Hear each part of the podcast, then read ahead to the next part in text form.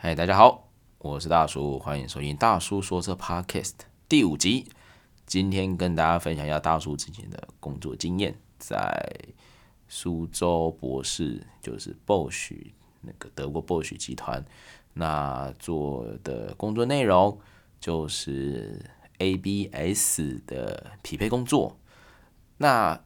ABS 大家应该都有听过，就是防抱死刹车系统。那匹配的这个工作呢，其实坦白说，就是所谓的呃性能开发。那这个性能开发到底做哪些事情呢？就呃可以跟大家分享一下。因为实际上，其实坦白说，这个工作职缺在台湾目前是没有的，因为呃市场的份额的关系。那或许它算是 global 的这个企业，那还是会以市场的部分去做一些呃设定。对，那大叔那时候在大陆做这个 ABS 匹配，总共做哪些车款呢？我先跟大家分享一下，因为这也算是人生的创举啊。对，我做了那个十五人座的大车。对，你对你没有听说十五人座，大概是类似像福斯那种旅游观光团那种 Craft，差不多那种大小。对，那它是一个六，呃，它是一个柴油后驱手排车，对，真的很大台。然后也做过了，就是皮卡 Pickup，那就是像类似福特 Ranger 的这个车款。那再来还有就是七人座的 MPV，然后还有一个那种很难忘的，就是纯电动车的 SUV 的这个车款。对，那其实坦白说，每一个车款的 ABS 虽然用的不管是硬体还是软体，可能都是差不多的，甚至是相同的。那因为整个车辆的特性不一样，所以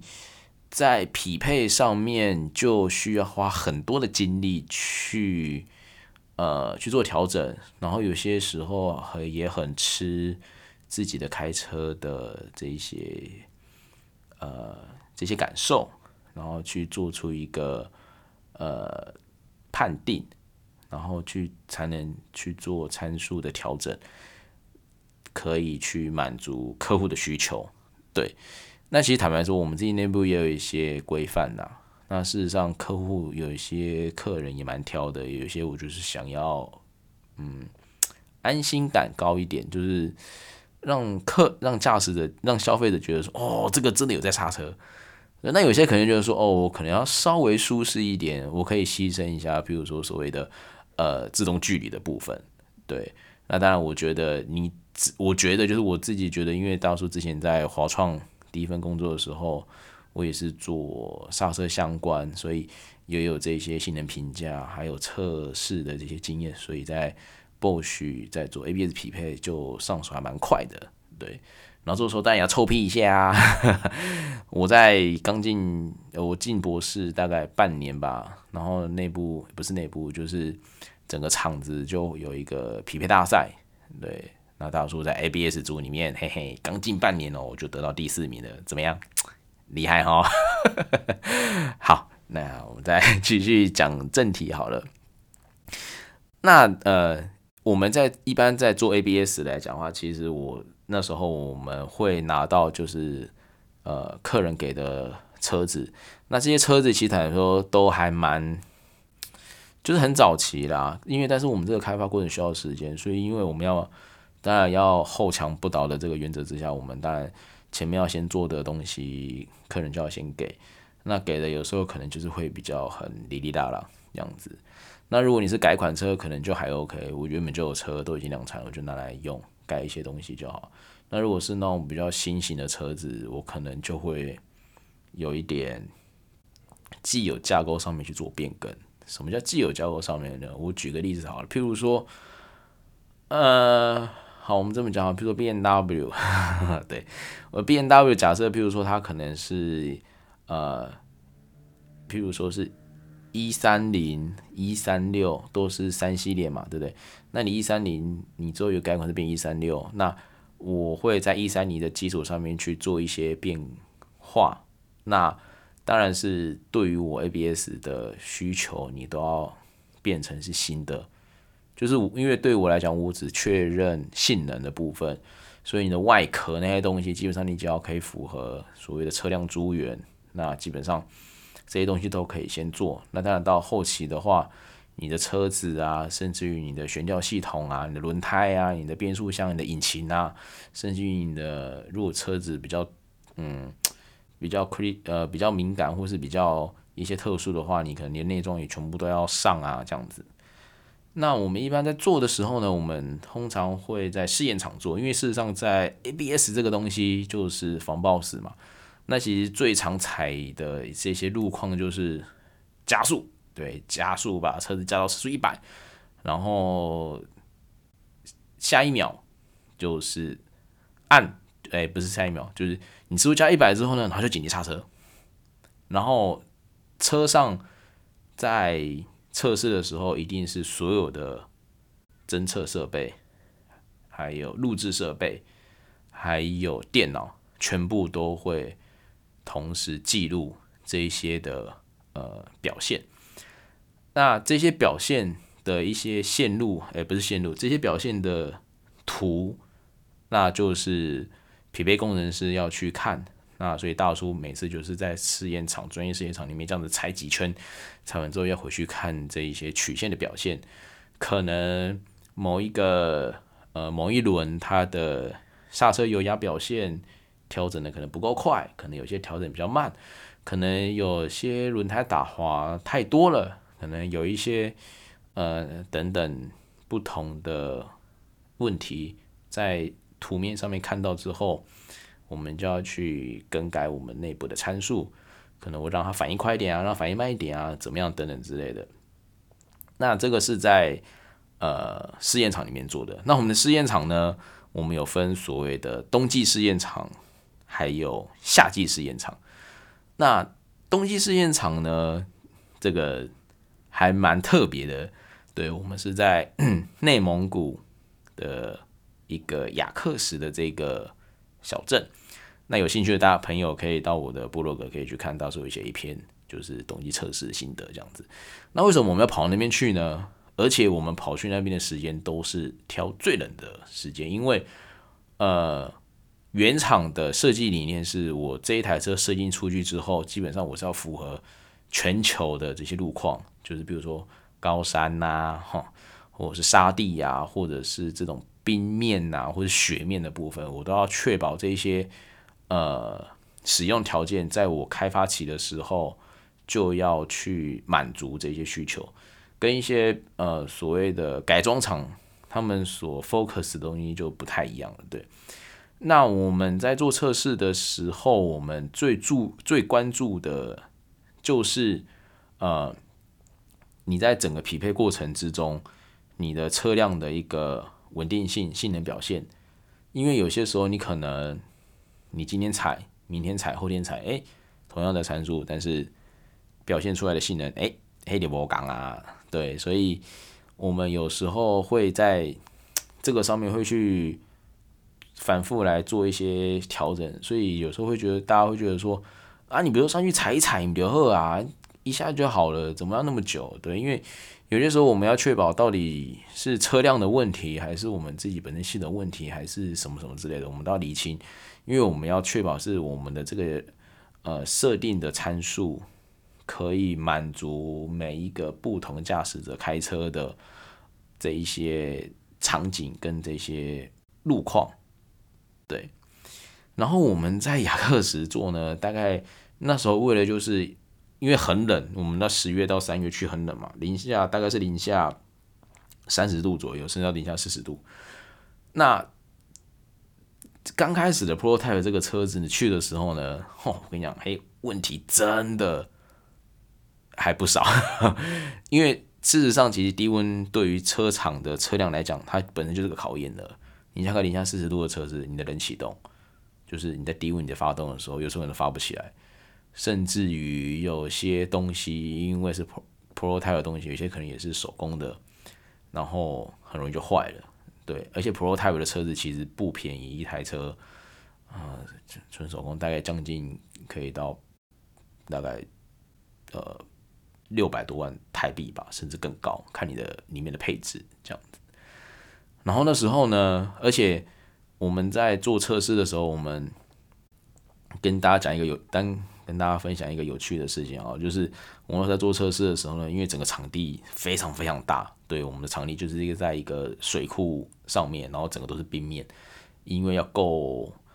够大，因为我们每次去大概将近都是三四百台车子，全部都要去做测试这样子，对。然后有一次呢，就是暴风雪，你知道吗？对，暴风雪，然后开雨说你跟我没屁用，对，因为完全给我几乎跨我。